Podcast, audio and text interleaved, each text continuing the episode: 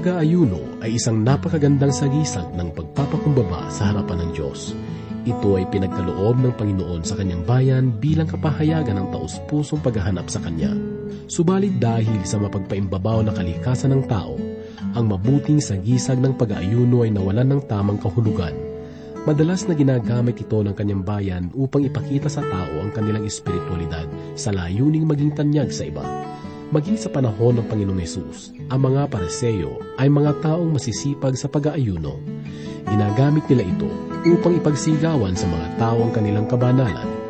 Ngunit ang Panginoon ay hindi tumitingin sa panlabas na seremonya, kundi sa kalagayan ng puso. Ano ba ang tunay na pag-aayuno? Paano ito nagiging masama sa harapan ng Diyos? Ang katotohanan na ating mapapakinggan sa mga sandaling ito ay matutunghayan sa ikalimampu at walong kabanata ng Isayas, talatang apat hanggang limamput siyam na kabanata. Ito po ay minsan pangyatid sa atin ni Pastor Rufino de la Peret, dito lamang po sa ating programang Ang Paglalakbay. O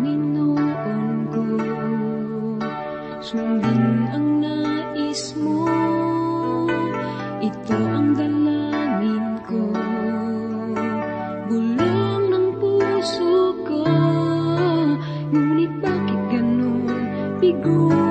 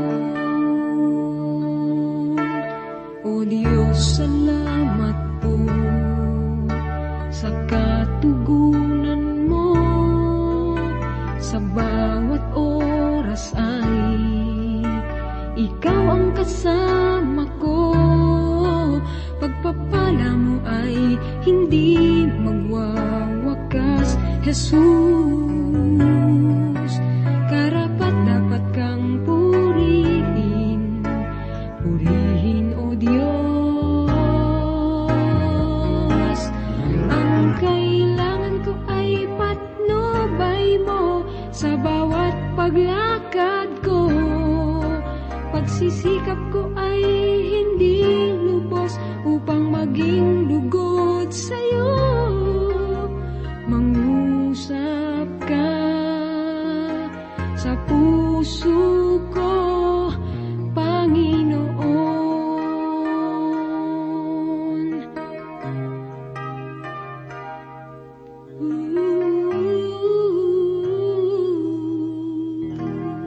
ating pag-aaral at pagbubulay sa oras na ito ay hahanguin po natin sa aklat sang ayon kay Propeta Isayas, Kabanatang 58, simulan po natin sa ikaapat na talata hanggang kabanatang 50 Muli pong sumasa inyo ang inyong kaibigan at pastor sa Himpapawid, Rufino de la Peret. Ipagpapatuloy po natin sa sandaling ito ang nakaraang pagbubulay sa aklat ng Isayas. Ang mga kabanata na ating pag-aaralan ay matatagpuan sa ikalimampu at walong kabanata talatang apat hanggang ikalimampu at siyam na kabanata. Naniniwala ako na muling mangungusap ang Panginoon sa atin na magdudulot ng liwanag sa ating mga pang-araw-araw na paglalakbay sa landas ng buhay. At bilang pasimula, basahin po natin ang ikaapat na talata na ganito po ang sinabi ng Panginoon. Narito kayo'y nag-aayuno upang makipag-away at makipagtalo at upang manakit sa masamang kamao. Hindi kayo nag-aayuno sa araw na ito upang maiparinig ninyo ang tinig sa itaas. Marahil ay inaakala ng mga Israelita na ang kanilang pananambahan ay magbibigay ng kapurihan at kuluguran sa Diyos. Subalit sang ayon sa Panginoon, ang kanilang mga ginagawa ay nauwi lamang sa pakikipagtalo. Ganito po naman ang ating mababasa sa ikalimang talata. Iyan ba ang ayuno na aking pinili? Isang araw upang magpakumbaba ang tao sa kanyang sarili? Iyon ba ay ang iyo ko ang kanyang ulo na parang yantok at maglatag ng damit, sako at abo sa ilalim niya? Iyo bang tatawagin ito na ayuno at araw na katanggap-tanggap sa Panginoon? Sinabi ng Diyos na ang kanilang mga pag-aayuno at pananambahan na sangayon sa seremonya ay hindi naghahayag ng tapat na pagsamba at pagpupuri. Ang mga daing ng panambitan at sigaw ng pagdiriwang ay tulad lamang ng isang batingaw na umaalingaw-ngaw sa pandinig ng Diyos. Ang ganitong uri ng pananambahan ay patuloy na makikita sa mga simbahan na nakasentro lamang sa kagandahang panglabas at mga makalamang pagnanasa. Ang sabi ng Panginoon sa ikaanim na talata, Hindi ba ito ang ayuno na aking pinili? Nakalagi ng mga tali ng kasamaan, nakalasi ng mga panali ng mga pamatok, at palayain ang naapi, at baliin ang bawat pamatok? Ang pahayag na ito mula sa bibig ng Diyos ay nararapat na bigyan ng ibayong pansin at pagbubulay, sapagkat sangayon sa Panginoon, ang tunay na pag-aayuno ay yung pagbabalik sa kanyang kalooban sa diwa ng pagsisisi at wagas na pagtanggap sa kanyang salita. Nais ipahayag ng Panginoon na ang tunay na pag-aayuno ay nasa diwa ng katapatan, makatotohanan na may kabanalan. Kung ang mga bagay na ito ay hindi nakikita sa buhay ng mga mananampalataya, ang kanyang pananampalataya ay pagpapaimbabaw lamang. Ganito po ang sinabi ng Panginoon sa ikapitong talata. Hindi ba ito ay upang ibahagi ang iyong tinapay sa nagugutom at dalhin sa iyong bahay ang duka na walang tuluyan? kapag nakakita ka ng hubad, iyong bihisan at huwag kang magkubli sa iyong sariling laman. Isa sa mga hayag na dahilan kung bakit ang mga Israelita ay nabubuhay sa paimbabaw na pamumuhay ay ang kawalan ng katarungan na nagahari sa kanilang puso. Bagamat sila ay naghahandog at nagpupuri sa loob ng templo, ngunit ang kanilang pakikitungo sa lipunan at sa kanilang mga tahanan ay walang pagmamalasakit. Ang kanilang puso ay walang pagkakilala sa habag ng Panginoon. At dahil dito, ang kanilang pamumuhay ay hindi kakikitaan ng pagmamahal. Ang bagay na ito ay nagpapatunay lamang na ang kaalaman na walang gawa ay tulad ng isang katawan na walang espiritu. Ito ay patay sa harapan ng Diyos. Kaya naman dapat nating pag-ingatan ang ating pamumuhay sapagkat ang maling patotoo ay nagdudulot ng bulaang kapahayagan sa katotohanan ng persona ng Panginoong Heso Kristo. Ito ang dahilan kung bakit si Propeta Isayas ay hindi naging kaibig-ibig sa kanyang mga kababayan, sapagkat ang balita na kanyang dinadala ay hindi katanggap-tanggap sa pandinig ng tao. Ang nais ng Diyos ay katotohanan, sapagkat maliban na ang tao ay lumapit at dumulog sa Diyos na may katapatan, hindi niya makakamtan ang pagpapatawad ng Panginoon. Ang ikawalong talatay ganito po naman ang sinasabi, Kung magkagayoy sisikat ang iyong liwanag na parang umaga, at ang iyong kagalingan ay biglang lilitaw, at ang iyong katuwiran ay mangunguna sa iyo, ang kalwalhatian ng Panginoon ay iyong magiging bantay sa likod. Ang pagpapala at kalwalhatian ng Diyos ay hindi maaring mahayag sa mga taong nabubuhay sa paimbabaw na pamamaraan at paglilingkod.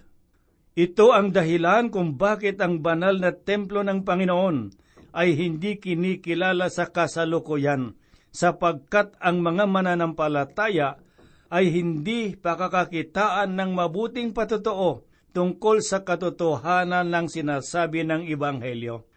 Ganito po naman ang sinabi ni Propeta Isayas sa ikawalong talata ng kabanatang 58 sa aklat ni Isayas. Kung magkagayoy tatawag ka at ang Panginoon ay sasagot, ikaw ay dadaing at siya'y magsasabi, narito ako. Kung iyong aalisin sa gitna mo ang pamatok, ang pang-aalipusta at ang pagsasalita ng masama. Hangad ng Panginoon na ang kanyang bayan ay pagpapalain. Subalit, nakalulungkot isipin na sa kabila ng mga pagmamalasakit na ito, ang mga Israelita ay hindi nagbubukas ng kanilang kalaoban. Ito ang pangunahing suliranin sa ating buhay. Inakala natin na tayo ay may malapit na kaugnayan sa Panginoon. Ngunit hindi natin nalalaman na tayo ay nasa ilalim ng dilim ng kasalanan. Dahil dito, tinawagan tayo ng Diyos sa pamamagitan ng mabuting balita na magbalik loob at iwaksi ang mga kasamaan. Ganito po naman ang nasusulat sa ikasampung talata. Kung magmamagandang loob ka sa gutom, at iyong tugunin ang nais ng nagdadalamhati, kung magkagayoy sisilang ang iyong liwanag sa kadiliman, at ang iyong kadiliman ay magiging parang katanghali ang tapat.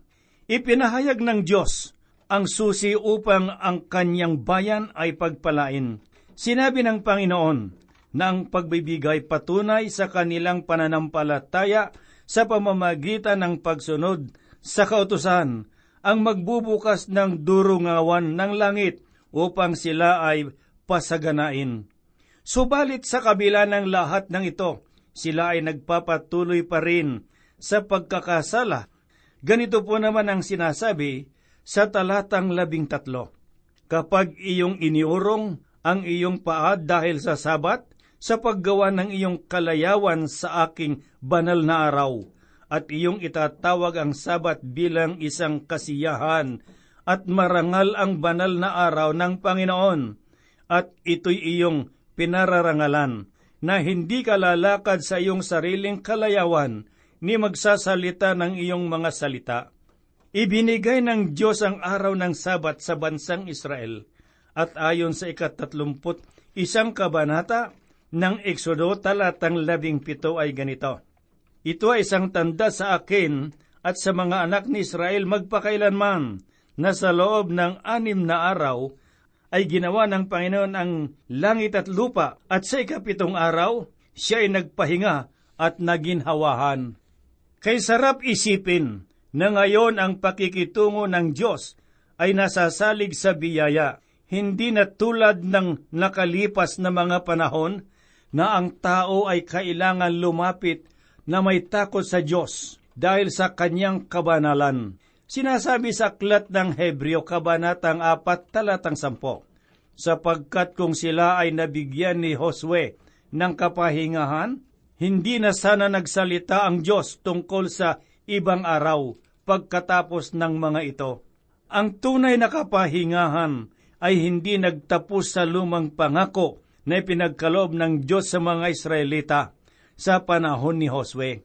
Sapagkat ang tunay na kapahingahan na nais ipagkaloob ng Panginoon sa kanyang bayan ay may kinalaman sa kalagayan ng puso at hindi sa makalamang pamamaraan lamang. Ang kapahingahang ito ay matatagpuan po natin sa sinabi ng Panginoong Heso Kristo sa Ebanghelyo sang ayon kay Mateo, Kabanatang labing isa, talatang dalawampu at walo, na ganito po ang kanyang sinabi, Lumapit kayo sa akin, kayong lahat na nanlulupaypay at lubhang nabibigatan, at kayo'y bibigyan ko ng kapahingahan. Mga kaibigang nakikinig, dumating na ba kayo sa yugto ng iyong buhay na natagpuan na ninyo ang kapahingahan kay Kristo? Tinanggap na ba ninyo ang walang bayad na kaligtasan na dulot ng taus-pusong pananampalataya sa Kanya? Nawa ay maliwanagan ng katotohanan ng inyong puso upang sa pamamagitan ng pananampalataya ay makamtan ninyo ang handog ng Diyos na buhay na walang hanggan. Basahin po natin ang sinasabi sa ikalabing apat na talata dito sa kabanatang 58 sa aklat sang ayon kay Propeta Isayas. Kung magkagayoy malulugod sa Panginoon at pasasakayin kita sa mga matataas na dako sa lupa at pakakainin kita ng mana ni Jacob na iyong ama sapagkat sinalita ng bibig ng Panginoon.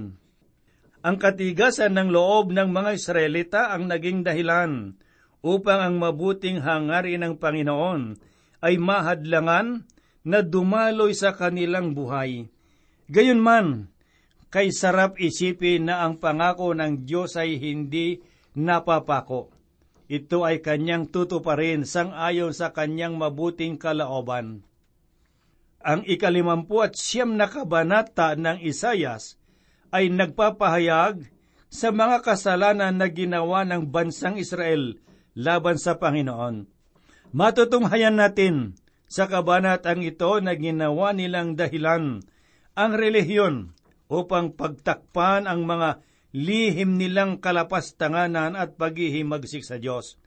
Kaya ang bigat ng kanilang kasalanan ay hindi pa ulit-ulit na binabanggit sapagkat labis na kahihiyan ang naidulot nito sa templo ng Diyos.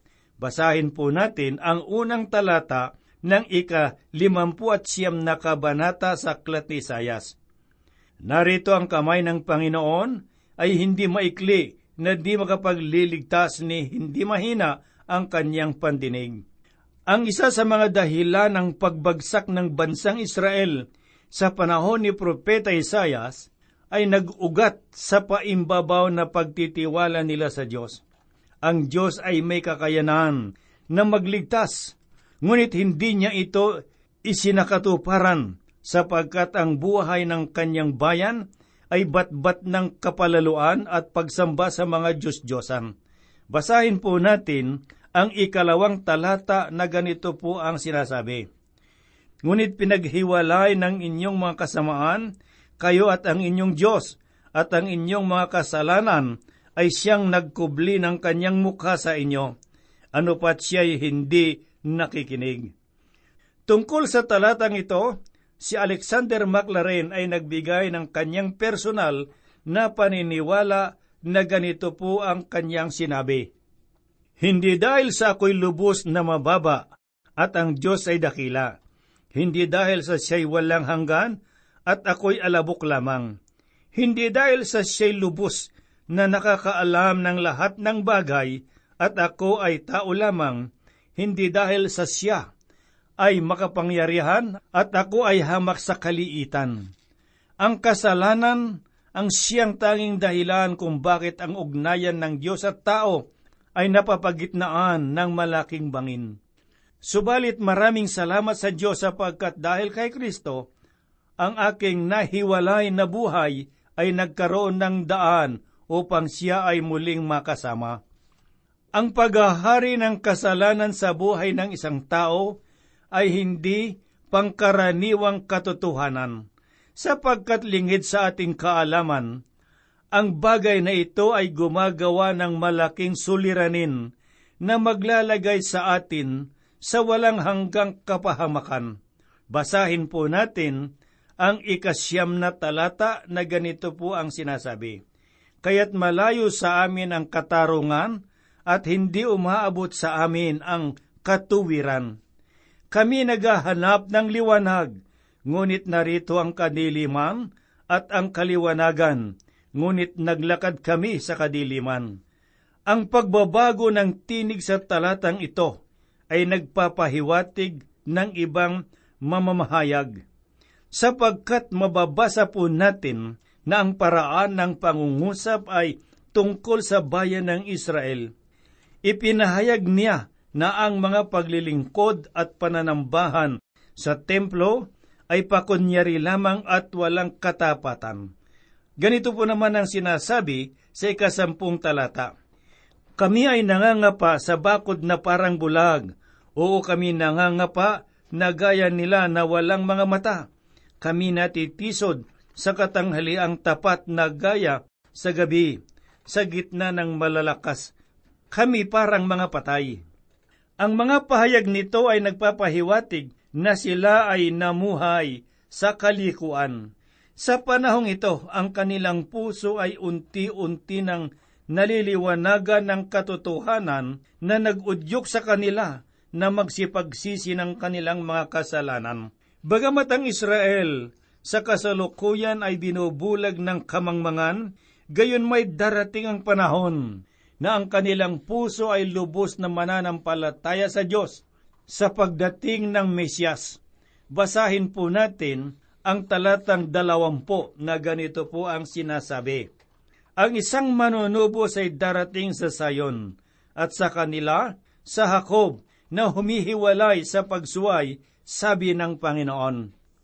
Maraming mag-aaral ng banal na kasulatan ang nagtatanong kung ang buong Israel ba ay maliligtas?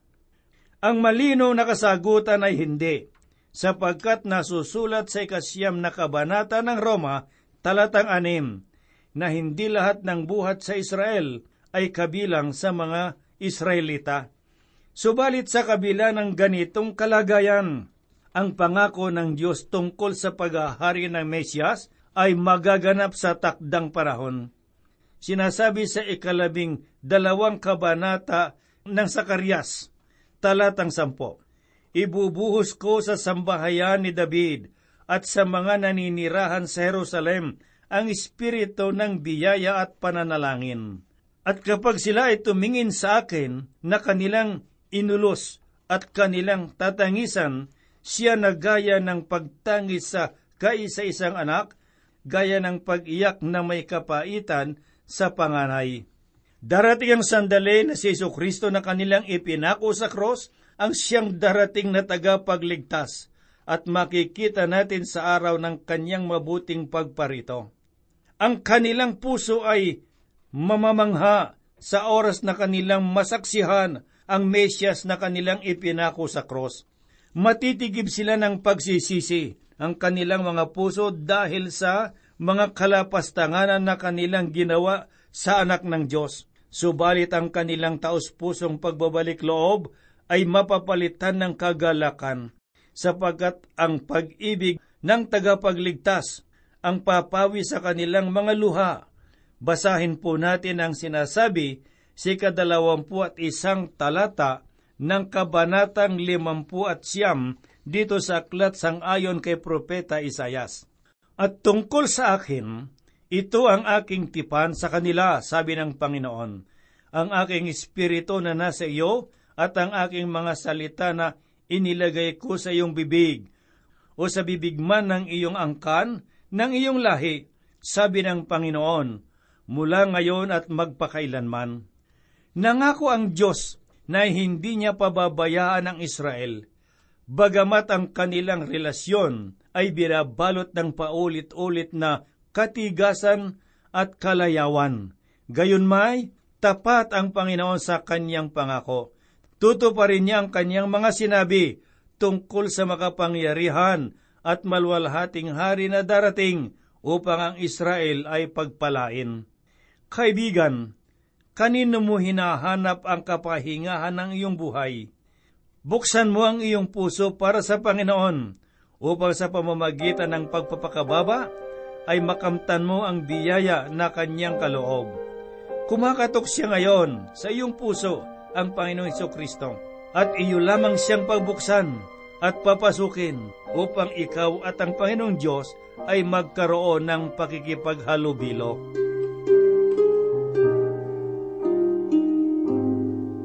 Tayo po ay manalangin. Kami sa oras na ito, Panginoong Diyos, ay dumudulog. Nagpupuri, nagpapasalamat, sapagkat Ikaw ang Diyos naming dakilat makapangyarihan, Taglay mo, Panginoong Diyos, ang walang hanggang kaalaman. Batid mo, Panginoong Diyos, ang aming mga puso at kaisipan. Panginoon, sa oras na ito, aking pong idinadalangin, mga kaibigan at mga kapatid na nakikinig ng iyong salita. Ibuhos mo ang iyong biyaya sa kanila, sa kanilang pangangailangang espiritual, upang matugunan, Panginoon, ang kanilang mga dinadalang kabigatan at mga kalagayan sa buhay. Sa mga may dinaramdam, doon sa may mga sakit, marahil sa tahanan o sa mga pagamutan na nakikinig ng iyong salita. Ngayon din sa iyong pangalan, Panginoong Diyos, ay hinihiling ko ang lunas at kagalingan sa mga nalulumbay, sa mga nalulungkot, ikaw ang kanilang kaaliwan ang aming bansa ay dinadalain ko rin, Panginoong Diyos, na magkaroon nawa ng pagkakaisa at pagkakaunawaan. Kami po'y umaasa, nananalig sa iyo, ang lahat po'y nihiling namin sa banal na pangalan ng aming Panginoong Heso Kristo. Amen. Naglalaro sa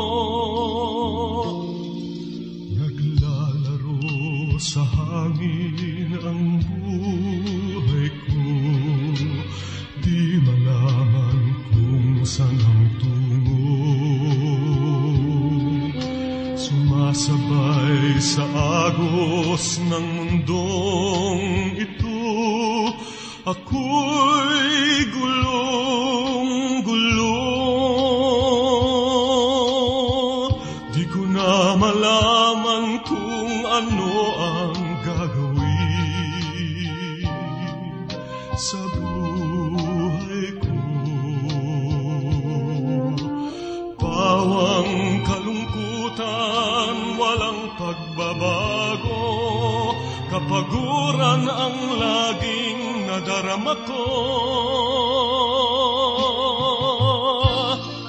Kabiguan ang naging dahilan Naghahanap ng liwanag.